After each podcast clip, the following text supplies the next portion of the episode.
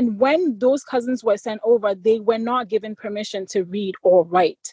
And so for me, it is an act of rebellion almost to be mm. able to write and to be able to read and to be able to have all the education.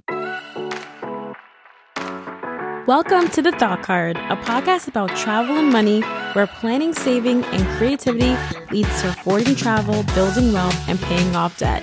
We are the financially savvy travelers.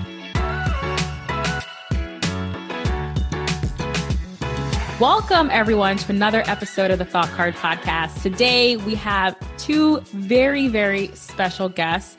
They're both my internet buddies. I've actually met Michelle in real life as well and hope to meet G soon.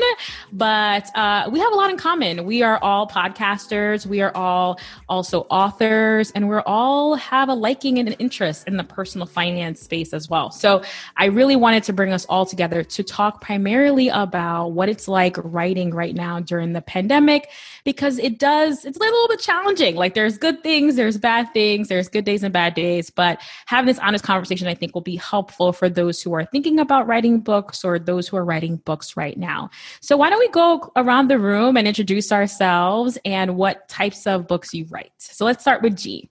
Hey, Danielle. So, thank you so much for having me on your podcast. I really appreciate you. I am many things and wear many hats, but I can help you um, launch a freelance writing business where you get paid anywhere between $100 and $500 to write articles. And you can do that multiple times over and over and actually make that a living. Um, and I also coach women on how to take a book idea from blank page to complete book, as well as with a marketing plan. And I absolutely have a passion for these things. I have a passion for writing. I run uh, several projects uh, like you all. I wear several different hats. Uh, for the purpose of this conversation, I run a personal finance um, website and podcast called Michelle is Money Hungry, where my goal is to really help people have empathetic conversations about money, but also to monetize what you already know, monetize and sell what you already know, and leverage the internet to do that. And ebooks in particular um, and written content similar to what G does is um, where I'm focused. And I started um, my interest with ebooks was uh, kind of fostered because I hated low paying freelance work. And because I was able to leverage the book sales to a certain uh, amount where I was getting really nice income coming in, I stopped freelancing and then was able to go back in almost uh, eight months later and only pick great clients because I had money coming in from these different revenue streams. So um, I love leveraging writing as a skill.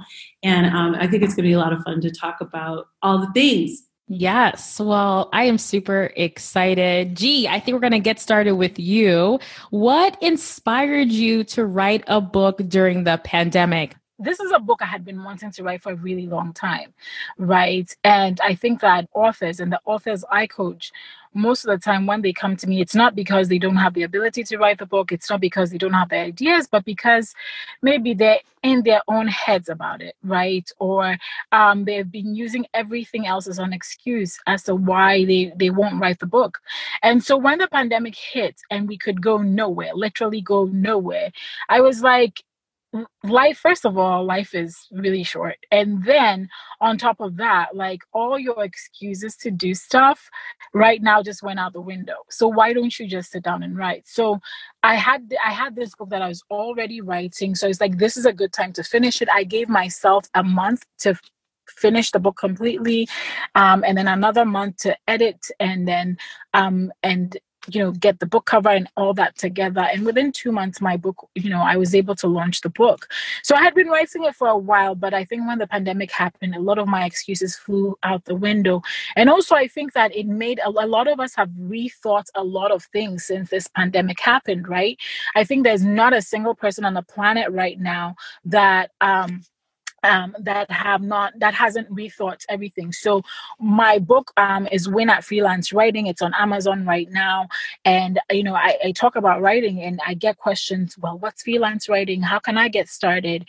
And so i put all of that into a volume so that people could go purchase that on amazon. That's why I, I I finished writing the book. I had the book idea. I never really sat down to finish, and the pandemic really got a lot of us thinking, right? So, um, and one of those things was get your book out, girl. So, so that was that was why I, I, I wrote it in the middle of a pandemic.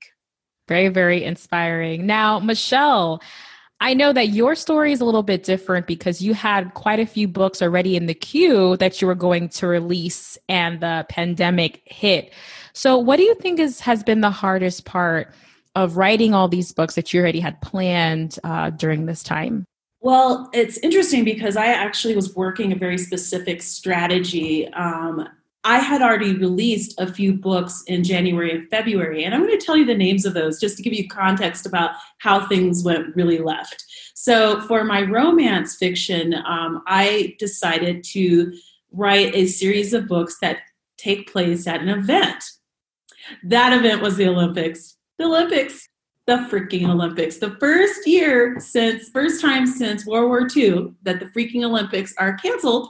I have these books that I was working a specific strategy with, and I was just like, ah, I want to say a bad word, but I'm not going to. Okay. However, for my nonfiction books, I had two other ones that I wrote, and um, again, this is January, February, and the sec- the first one I'm going to share. Um, I actually had recorded additional um, interviews to be embedded into that book to su- supplement the book. And that um, that book i need to look at the name of it um, is how to host your first in-person event without going broke or losing your mind. Now would we want to be hosting in-person events during a pandemic? That answer is no. So uh, that sucked. Uh, the funny thing is uh, i was like ah and then I've already attended in person events, they've just changed. So now I have an opportunity to kind of tweak the content within the book to add to the book talking about what do these events look like during corona. Um, and then the last book that i wrote because of course this is 2020 was uh, time to visit denver. Yeah we don't want you here. We don't want you here unless you're going to wear a mask so um, those were the books that I wrote. So I had this very specific strategy, did all this stuff, and everything went left. And when coronavirus hit and the quarantine orders came down on my mother's birthday, mind you, um, I was just like, I can't even focus. And then the other thing that was very interesting that happened was my business went crazy busy. So I ended up, I'm, I just got really busy with business. I I, I relaunched my course. Um, I did a lot of different things, and I was like, now is not the time for me to write creative works right now. I can't. I'm not in the space to do it. I normally get a lot of my ideas when I go hiking or I go ride my bike or I go walk and um, when we were quarantined, I live in Denver. I could not go to the mountains, which were 40 miles away, because we were asked to stay in place within 10 miles of our home. And there were people who broke that rule, but there were a lot of people who looked like us who were dying and I couldn't do it. I couldn't I couldn't do it because if I got sick in a mountain town, they had limited resources. And that wasn't right. So I I found that a lot of how I tap into my creativity got um, affected because I do a lot of physical activity and that activity triggers my creativity. So one of the things I had to do was just let it go. So um, now um, we're recording today. I'm in the mountains and um, I'm back into the flow. So I'm up here to uh, literally begin working on my creative works again um, because I, I understand my pacing under during COVID. I, I my my business again is still really busy um, I keep getting, I, I, don't say no to money. so I keep getting some very um, lucrative freelance writing projects. That's not my primary revenue stream, but I'm not going to say no to a dollar a word projects uh, that are easy for me to do, quite honestly. So um, now that I'm used to the pacing, I'm able to get back into the flow of writing. And I'm really excited about it because um, I've literally done nothing with my back stock of books. Um, and uh, it's taken seven months for me to kind of dwindle to a certain amount of money where I'm like, that's not enough. So, so now I'm back into it and I'm very excited. And I've even launched a podcast specific to my, my fiction pen name um, but I also leverage my nonfiction books on my other shows. So we were talking about podcasting. I leverage my books very deliberately in very deliberate ways, and I think that's something also to to kind of consider if you're thinking about well you know i'm going to write this book and get it out there well how do i how do i market it now yes well you mentioned so many interesting things and one of the things is about flow like being in rhythm and being in flow is so important also knowing when it's not a good time to write. Like it's not a good time and not necessarily forcing it because the product may or may not be what you intended to be at the end. So I I really appreciate that and I really really love that. Now, G, I know for your newest book, Win at Freelance Writing, why did you choose the self-publishing route? If you've ever tried to traditionally publish a book, you have to get an agent, you have to get a publishing house, then they have to, you know, decide whether they want your book or not, and then they take, you know, they may give you advance and and ultimately traditional publishing I think it, it has its place to be honest, but it's not I I think it's not always the best for a new a newer author. For me, what I find so appealing about self-publishing is it democratizes the ability to share what you want to share. Um, there's no gatekeeper. And one of the things with gatekeepers and a gatekeeper would be a person who who stands between you and the person who makes the final final decision. Um, and in a publishing house that could mean that a secretary could keep you from getting in front of the person, the editor, the person who would look at your work and be like, yes, I, w- I want to say yes to this. So you could have like some some person who has some preconceived notion just about you as a human, and they could roadblock your ability to get in front of the person who says yes. With self-publishing, what I like is the person you need to get in front of is a reader. I I don't want I don't I'm going to be blunt. I don't want some old white dude telling me that my paranormal fiction book is not going to be palatable to people when I'm a blerd, you know, black nerd and I'm all about Lovecraft country. Like I am fascinated by how they got that show on TV. Because 5 years ago there's no way it would have been on TV. No way would Lovecraft Country with the content that that show is would be on TV 5 years ago because there's so many people you have to work through self publishing democratizes our ability to do what we want to do without having to have someone say yes or no to it and sign off. And you know, I think that sometimes there is a place for people telling you, well, maybe this type of content may not work for the kind of audience you're going after. It's fine. Like if people have that opinion, that's them. But the thing is that what if there is though? Yes. And I love that. And to be honest, being able to write, publish in two, three months is not going to be possible if you're doing it with a traditional publisher. So, Michelle, can you talk about during the pandemic, how are you thinking about writing your books and also your editing process as well? So for me, because I write so fast, um, I, I I'm thinking about what my strategy is. I'm looking at the time of year uh, for the type of books. So for my nonfiction books, for example, um, I'm looking at the timing of the books. Like when when I publish them, is that the right time for them to be published? So the reason why I did Time to Visit Denver at the time that I released it was we were going into the summer, or we were, or, no, it was winter going into spring summer so i felt like there would be enough time for that to kind of uh, get some some seo juice and that kind of thing i think with creative fiction it's the same um, so for example with romance you have christmas romance and you have like you know uh, valentine's focused stuff and you've got similar to freelance writing or blog writing or any of that there are certain times of year that you would pr- potentially release a certain type of book. So part of what I look at is I have an idea. When do I need to have that idea out there? In terms of writing, like the actual act of writing, for me, um, I like to have a certain amount done a week. Um, I do not do daily word go- goals. That does not work for me because um, it just doesn't. uh, so some people they're like, I need to do like a thousand words. I can easily do a thousand words a day because I'm a really fast writer. So instead, I have an overall like, okay, I want to get this novella because um, mine t- typically are between 20 to uh, 15,000 to 30,000 words, depends on the book.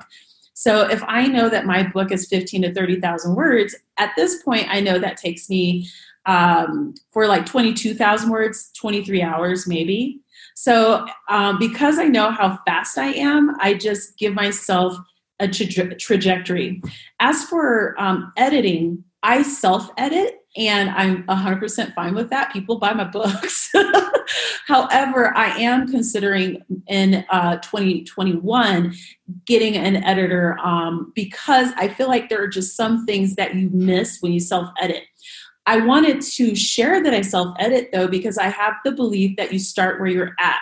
So, part of um, why I did that in the beginning a couple years ago was um, as you guys know, because we're in the first personal finance space, I've been paying off debt.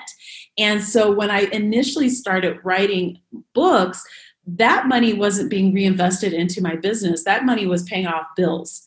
And so I had to start where I was at. And I, I get very frustrated when people um, tell people that they are wrong to self edit or whatever um, because that is not right for them. And I'm like, I want you to start where you're at, and that could be you're at zero, you have no extra money, and do the best you can um, and learn from it. And then when you get to the point where you can pay other people to assist you with that, then do because it's always a good idea to have that second set of eyes. But I wouldn't have twelve thousand extra dollars if I had if I hadn't self published and self edited. So I'm fine with it. um, and so, yeah, for me, that's my philosophy. I'm not going to poo poo you for uh, self editing. However, I've also been blogging and writing for years. Um, and so I'm used to being very critical about my writing and looking at it in that way. Um, so if you're not used to that, be aware that your self editing might not be that good. And I'm going to share something funny. My I have a MacBook Pro, and what they didn't tell me was that sooner or later the keyboard would break. So right now, my keyboard on my MacBook Pro has broken. And so when I was writing my last couple of books, that created problems in the, the content. So I had to do a lot more edits until I bought the Magic keyboard.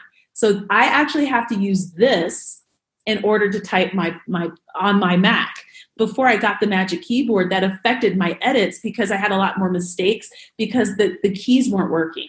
So um, be aware of the tools that you're using um, and how they they get the words on paper. So if you're doing like um, dictation, that kind of thing, real you're going to have to be very very uh, careful about your edits because people will see those mistakes. And I read a lot of books. I read daily. I read self published books daily. Um, I enjoy them quite a bit. And I do see some of the mistakes. I don't sit there and write bad reviews because of it.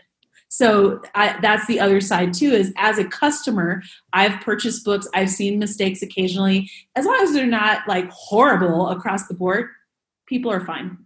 And I love that. I think that's refreshing because there is this thing in the author world that you must hire an editor and spend, you know, how many hundreds and maybe thousands of dollars on an editor. So I really appreciate hearing that perspective. I do do kind of daily word goals, but they're not rigid and strict.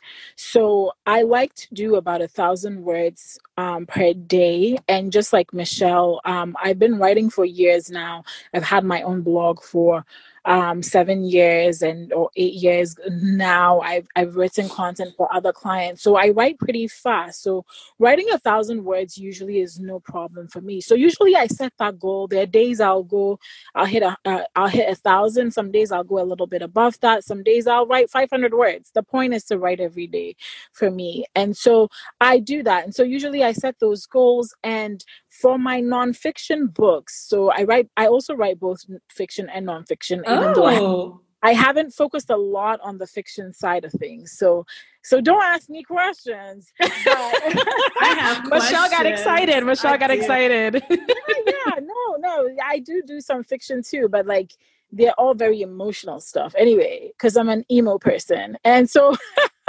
and so um you know so for for my for my nonfiction usually i think about what would I want people to get out of this book? Like by the time they're done reading, what should they be able to do? So kind of like the before and after, like what are they like before and after? What do they get?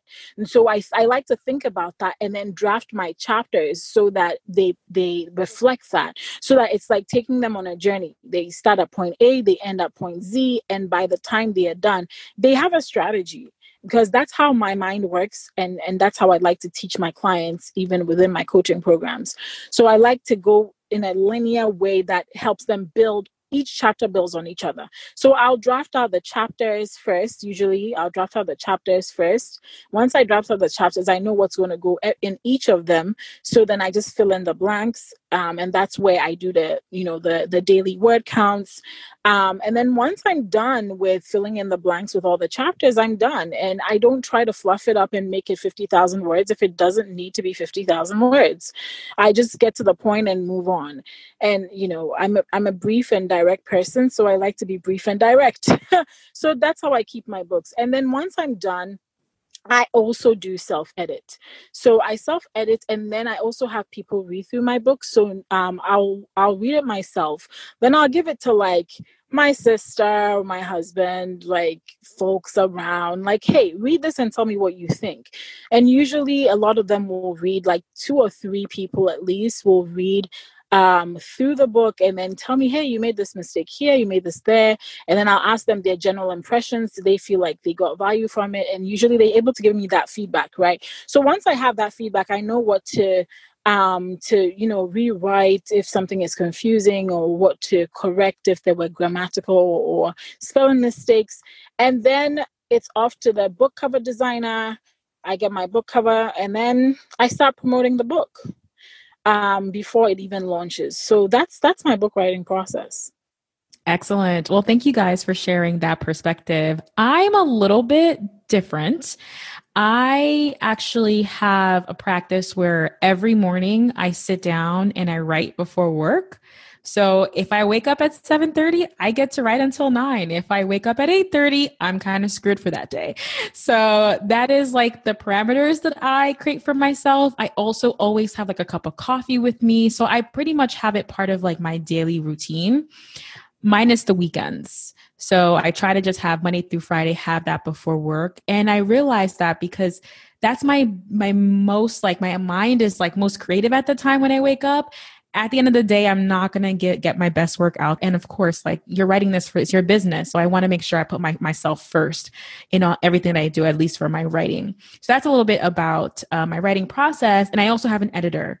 So I was one of the people who like I never learned about commas. I actually have Grammar do the review for me before I send it to the editor so that she spends mm-hmm. less time editing it I think for me, hiring an editor has helped me improve my writing ability. It gave me structure. Like she was pretty much like guiding me and, and tutoring me while she was editing. So that has been really helpful. And having the same editor from book to book, she knows me now.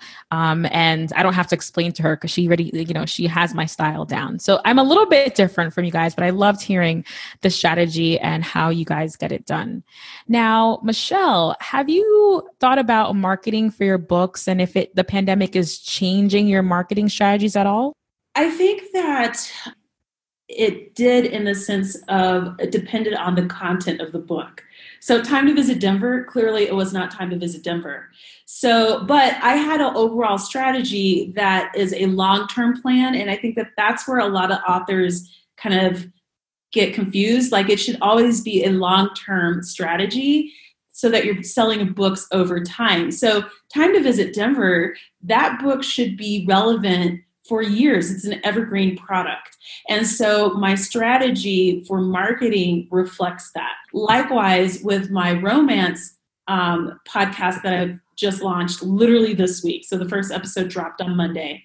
Um, the goal for that wasn't just to randomly launch a romance podcast, it is top of funnel to sell my books. And it is providing an opportunity for authors in that genre of, of writing, which is very underrepresented, to share their books. My podcast is also uh, sponsored by my books. Um, as well as my course that I sell. So none of what I do is not it, like everything's very intentional. Um, and so it when you're looking at your books, like if it's a nonfiction book, it's highly likely, hopefully, that it's evergreen in nature. If it's a business book, it should be evergreen for sure. If it's a memoir, that's evergreen. That's your memoir. So when you're looking at, well, an evergreen means it, it, if you read it today, it should still be relevant two years from now when you read it, right? So that means when you're looking at marketing your book, you're working a long term strategy. And so everything I do is a long term strategy. So my new podcast for my romance project, it's brand new, but um, I've had almost 100,000 downloads on my other shows. So I know what I know what I'm doing and I know the impact that it has because I've had so many successes with Michelle's Money Hungry and uh, I've had two um, interviews for CNBC. I, I, should find out when the second one goes live soon, and I've got a lot of I've gotten a lot of media because of that. So I understand the impact and power of owning a platform and using it as part of my strategy. And so I think authors would do themselves a huge favor in thinking about what can I own? And I'm not talking about a website. So, like G, G is a great person to check out because she has her blogs. She's on YouTube and she has this amazing um, content that she puts out there and she's also getting people on her email list so that's the other thing too is on my romance podcast my gift to people is a, a free e- a free romance that's not that's not like an accident that is a strategy that i'm working because the bigger my list the more books I sell. So maybe it takes a while to grow that project, but by this time next year, that's going to be very lucrative for me. So um, my expectation isn't that I'm going to have this huge success today. You know, it's that uh, what I do now is planting seeds for the next harvest. So it's irrelevant that there's COVID, actually. It, it's just things happen. COVID happened and it sucked, but that just means in my evergreen content, I have to add a chapter about COVID, right? So, time to visit Denver, I have to add content about you have to wear a mask, what to expect, how how how we expect you to behave when you're here. In my romances, people are wanting inexpensive ways to entertain themselves, right? And so typically actually in economic downturns, red lipstick, I think, and romances shoots through the roof. So it's a huge opportunity. And so I, I, I, think that that's the other thing too is if you're afraid to sell whatever it is you're trying to sell as, as a book, um, don't be afraid because what you have might really help people right now. I love the quote planting seeds for the next harvest. That is amazing and I, and it really speaks to your strategy and your long-term vision for how p- books play in your business. So I adore that. I adore that. I loved, I also loved what Michelle said about having a long term strategy because it's not about like the book becoming a one hit wonder, right? It's about continuously selling this um you know preferably passively you know so um you really want to think about those long term um those long term uh strategy. So, one great one was what Michelle mentioned with the email marketing. Another great one is with the content marketing. So, that's what Michelle is doing, right? She's she's starting a romance um, based podcast specifically for the genre of her book. And it's going to attract those people that are interested in that topic. And ultimately, it's a funnel to her books, right? So, content marketing and email marketing are great. I highly recommend it.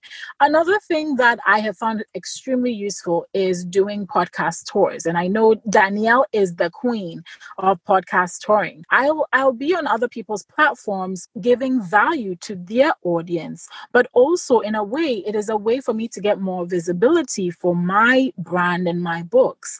And so you you really want to think about how do I get on other people's platforms. And so it may start, for instance, as being a guest on people's podcasts. And sometimes people are worried because they're like, oh, but I'm not going to get on the big, you know, quote unquote, big podcasts.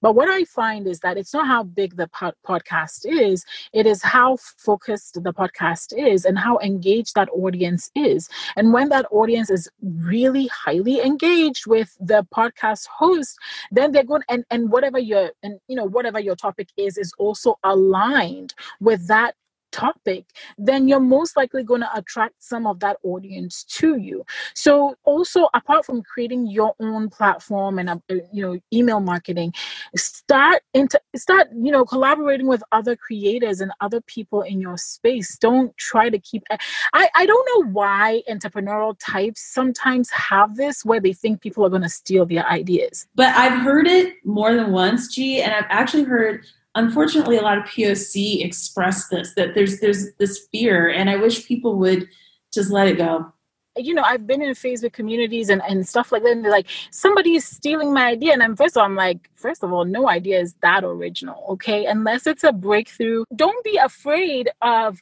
you know, oh, people are going to steal my ideas if I go. I literally had somebody tell me one day she wasn't going to blog because if she blogs, people are going to steal all her ideas. So I, I, whether it's blogging or, or putting out whatever, putting out content, collaborating, please stop having the the limited mindset that people are going to steal your ideas. It's a it's a toxic mindset. You need to lose it because you actually have way more to gain by putting stuff out there than to lose, right? And the people that um, are going to be your best clients and buy your books, they're going to buy them anyway you know so don't worry about it i've gotten literally been on people's podcasts and after the podcast their podcast listeners have gotten in touch with me and said hey i want to coach with you. If i didn't go on that podcast guess what? I would have been out a few thousand dollars. So so rather think of it in the opposite that you will be attracting new people fresh eyes to what you're doing. There are people that are going to fall absolutely in love with you. So so get on other people's platforms. That's my biggest new thing is getting on other people's platforms. I'm also using amazon Amazon ads too recently, and I'm beginning to see that pay off as well. But I am passionate about content marketing and getting on other people's platforms too. Yeah. I want to say something to kind of piggyback on what G mentioned about the abundance mindset. So all three of us do a, the, a variation of the same thing, right? But we cannot serve everybody. I cannot. Yes. I cannot serve everybody, and and if I have this idea that I want to take all the business from everybody one, I'm gonna be horrible at what I do. Two, I'm not gonna be able to serve all my clients well. And it's just impossible. It makes no sense. And so there's more than enough people out there for all of us to serve. Um, and we're all very different people. So the way that I would approach something is different than what Danielle does, what she does. And I might be like, you know what, I think that Danielle's a better fit for you because the content that you're writing, like you don't have to grasp onto every lead and every like you don't because more opp- opportunities should always be flowing. Always be marketing. And the beautiful thing about what we all just talked about is that if you're doing these things consistently right it, it doesn't matter if somebody somebody steals your idea if they're actually even going to steal it's actually much harder than people think anyway but if actually somebody actually steals your idea and then goes and launches a program i mean you're still and a hundred people buy that program there's still more that there are more than a hundred people on this planet you know yes. who are interested in this topic and they will they will find you and they will buy from you but you obviously have to put yourself out there so so having this crazy idea that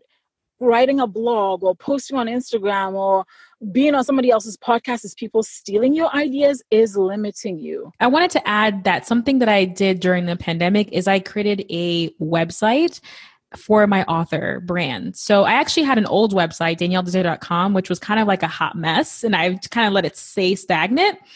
And during the pandemic, I really stepped into my desire and my ambition to really take my authorship seriously. So I rebranded that entire website. That was important to me. And secondly, there aren't enough, I don't see enough people of color or women of color who are like talking about writing as a craft.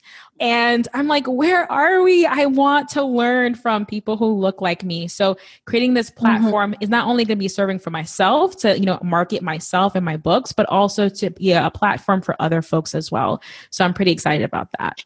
You know what, uh, Danielle, I love I love that you brought us together today for this podcast, number one. And I love that you talked about the fact that the the black author space is really underserved and the black self-published author Mm-hmm. space mm-hmm. is really underserved and and that's why I, I moved into what i'm doing and also this has like this also has sentimental value for me because you know i'm originally from ghana in west africa you know and uh, we were colonized by the british that's why i speak english and i also know that um, more than 300 years ago i had some of my cousins sent over to the americas right to be slaves and and when those cousins were sent over they were not given permission to read or write. And so for me, it is an act of rebellion almost to be mm. able to write and to be able to read and to be able to have all the education and i think that and i am sorry if that's not appropriate for this podcast but i no, i got that, emotional here that's that. a that's powerful powerful yeah, yeah. you know yeah. so it, it we have to write and and another thing is that being from west africa where whenever i watch television the stories that are told are those of poverty and desolation and everything is is like the africa is this place place where just bad things happen and mm-hmm. oh thank god you you weren't born in africa because then you wouldn't have any food to eat. That is the narrative of africa right?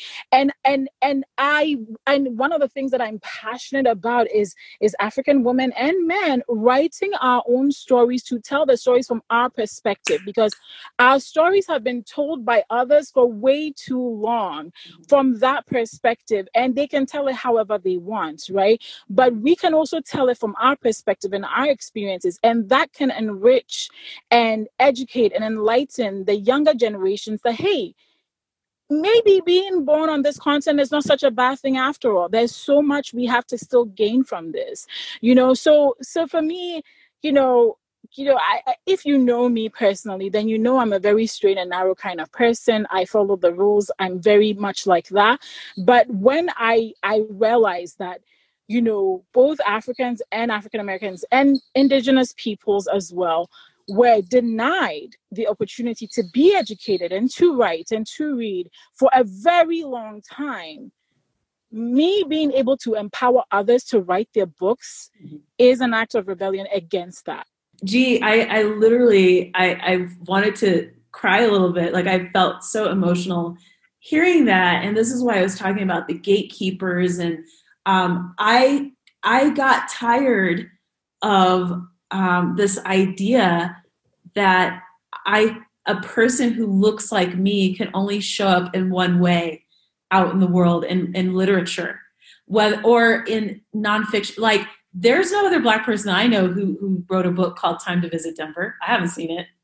Um, right. The fact that I have the content that I have coming out about Colorado, because now I'm really focused on that, it's very unique. No, I don't know any other black person doing it. And it's funny the kind of response that I, I'm getting from that content. You would be surprised who will support what you do. And you'll be surprised at for like fiction, the people who will read your book and say, We've been we're really excited to see this story. So at the beginning of this conversation, I talked about Lovecraft Country.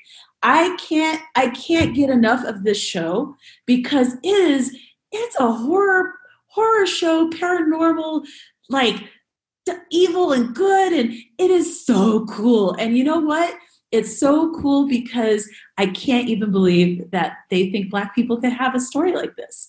And if I'm writing my own books, if I'm self publishing my own books, I can imagine all the things. So for me, similar to G, like this is a, it's almost a subversive act to for romance to write black women who have a life of love, who right. experience joy, who who um, are in different types of genres within the romance space because it eh, who are dark you know like seriously so all of my characters typically have my complexion and and i'm like well i'm really i'm brown and i want books for like all my ladies to be brown so mm-hmm. all of my my romance books regardless of the trope or genre that i'm writing in she's always brown and the reason why is I'm like, there's just not enough books that shows brown ladies. Brown, yeah. I'm serious. And and it's and it's almost a subversive act to, to even say that this is an issue. Because i do want to i do want to see you know there have been some books and when i was growing up there were some books it was they were known as the african writers series and those people were were african children you know but then a lot of books are not like that and i think eh, you know if you if you meet a typical african um, who grew up on the African continent, the narrative is that we're not good enough, right? Because this is the picture that has been painted about us for so long and that's simply not true.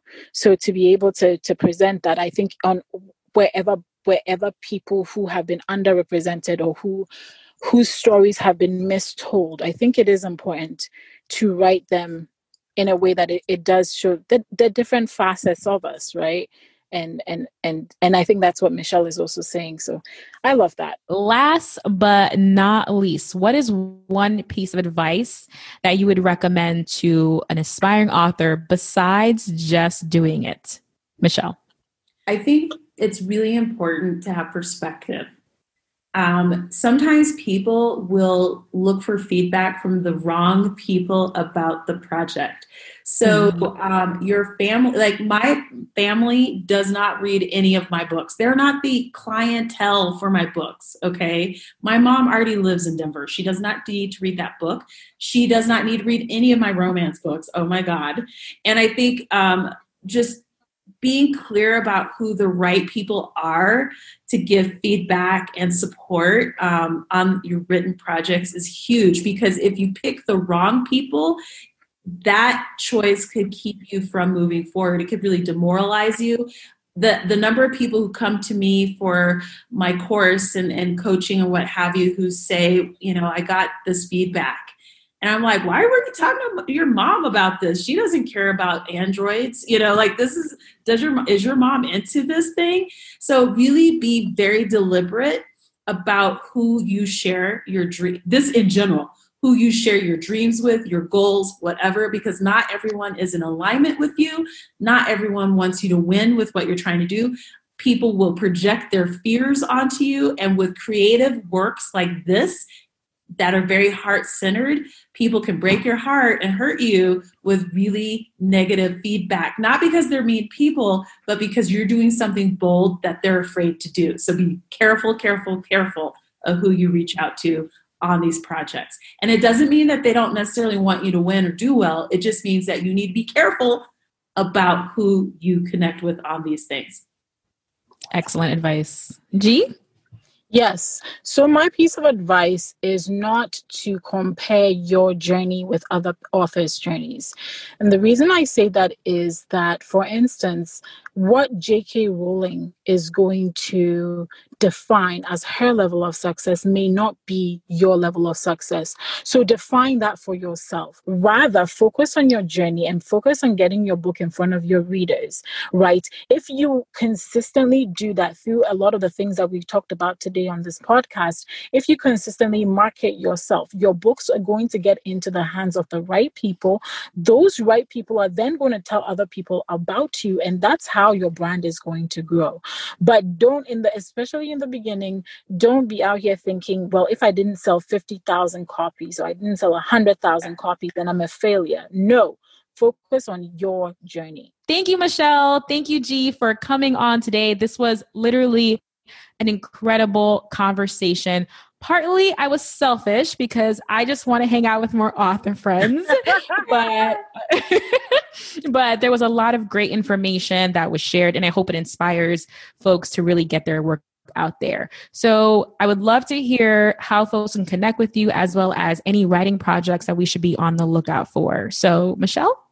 Hey, everybody, please do um, follow me at michelleismoneyhungry.com. That is also the name of my podcast. So, Michelle is Money Hungry. I do have a number of books that are uh, in development and in the works. Um, just follow me online, follow me on Instagram. Sorry, I just dropped something. um, on Instagram, it's Michelle is Money Hungry as well um, to stay in the loop for those projects. Um, and thank you guys so much for this awesome conversation. Um, I just love what we're doing. You guys are awesome, and I'm I'm just so geeked out right now. I'll just follow up with mine. So, um, yes, um, this has been a fantastic conversation. You can find me. I'm at Gee Nonterah, so that's G E E N O N T E R A H. I'm at Gee Nonterah on all platforms, Twitter, um, and I'm most active on Instagram and, and YouTube. Um, however, I am on Twitter and LinkedIn as well, so you can connect with me there. Yeah, and I look forward. You know, when you when you do find me on the on the interwebs, you know, send me a message and let me know you had me on this podcast. Okay, all right. We'd love that. I would absolutely love that. And don't forget all the links that we mentioned today will be in the show notes and more. So head over to podcast.thoughtcard.com for more information. All right, that is all for now. And I'll talk to you guys again in the next one. Bye.